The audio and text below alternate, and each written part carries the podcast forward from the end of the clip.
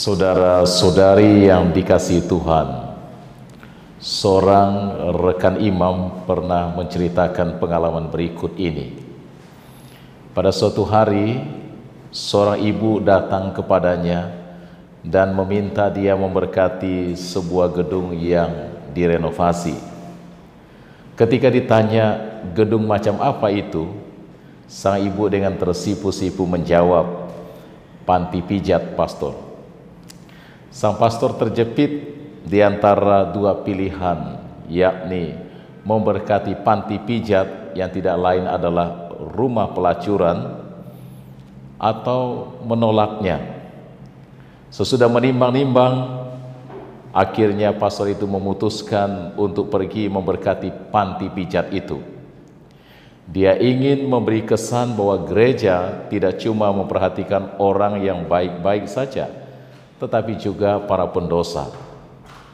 Ketika dia tiba di panti pijat itu, banyak pelanggan meninggalkan tempat itu karena mengetahui bahwa yang datang itu adalah pastor.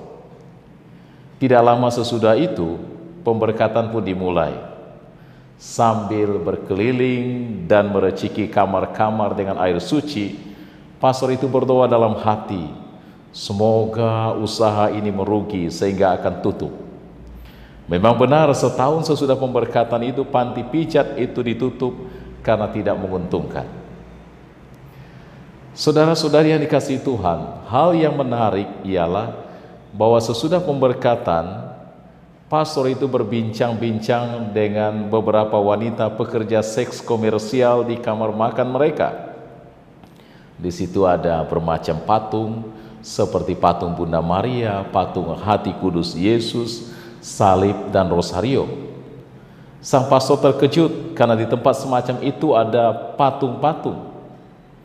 Melihat pastor terkejut, salah seorang dari perempuan itu berkata, "Mungkin pastor berpikir bahwa kami tidak berdoa."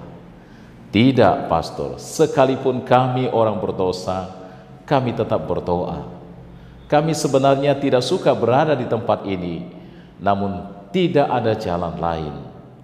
Ketika kami pergi misa setiap hari Minggu, kami duduk di bagian belakang.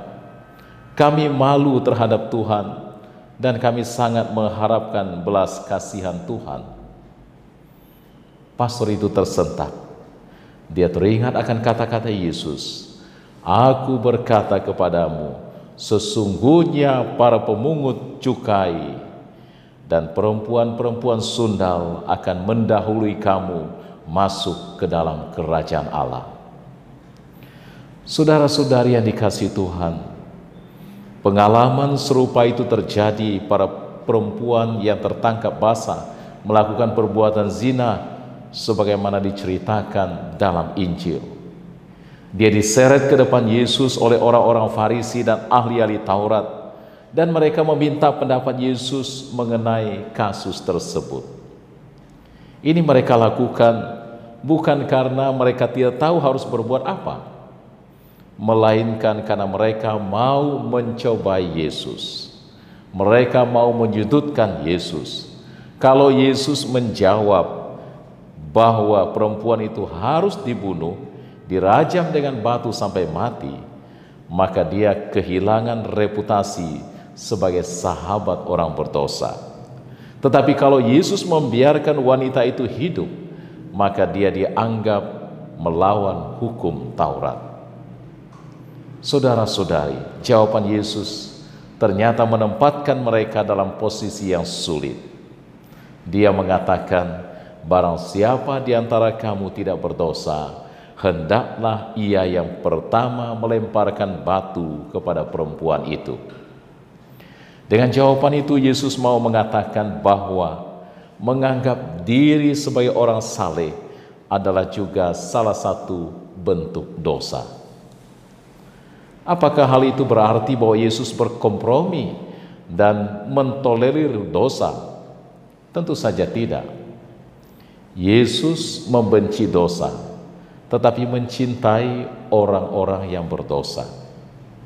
Bagi perempuan itu, Yesus adalah perpanjangan belas kasih Allah.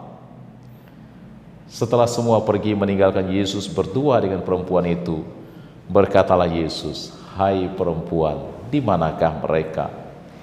Tidak adakah seorang pun yang menghukum engkau?" Perempuan itu menjawab, "Tidak ada, Tuhan." Lalu Yesus melanjutkan, "Aku pun tidak menghukum engkau.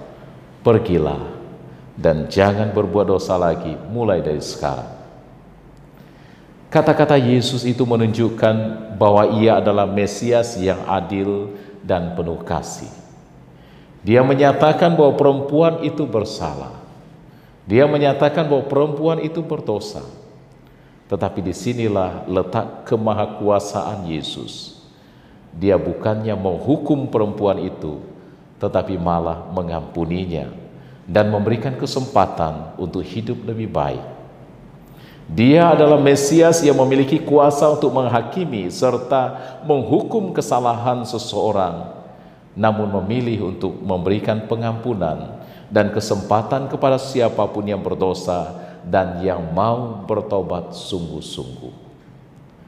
Kenyataan ini memberikan harapan bagi perempuan tersebut dan memberanikan diri untuk kembali kepada Allah dia ingin menata kembali kehidupannya yang sudah porak-poranda akibat dosa dan memulai sesuatu yang baru.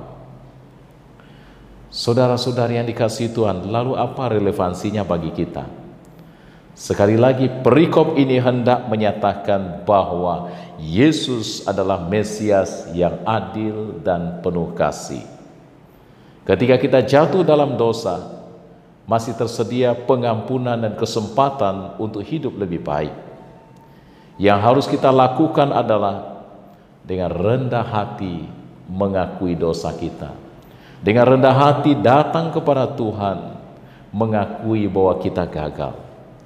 Selanjutnya dengan rendah hati memohon pengampunan dan berbalik dari perbuatan yang jahat. Kita adalah orang berdosa, seperti wanita dalam Injil.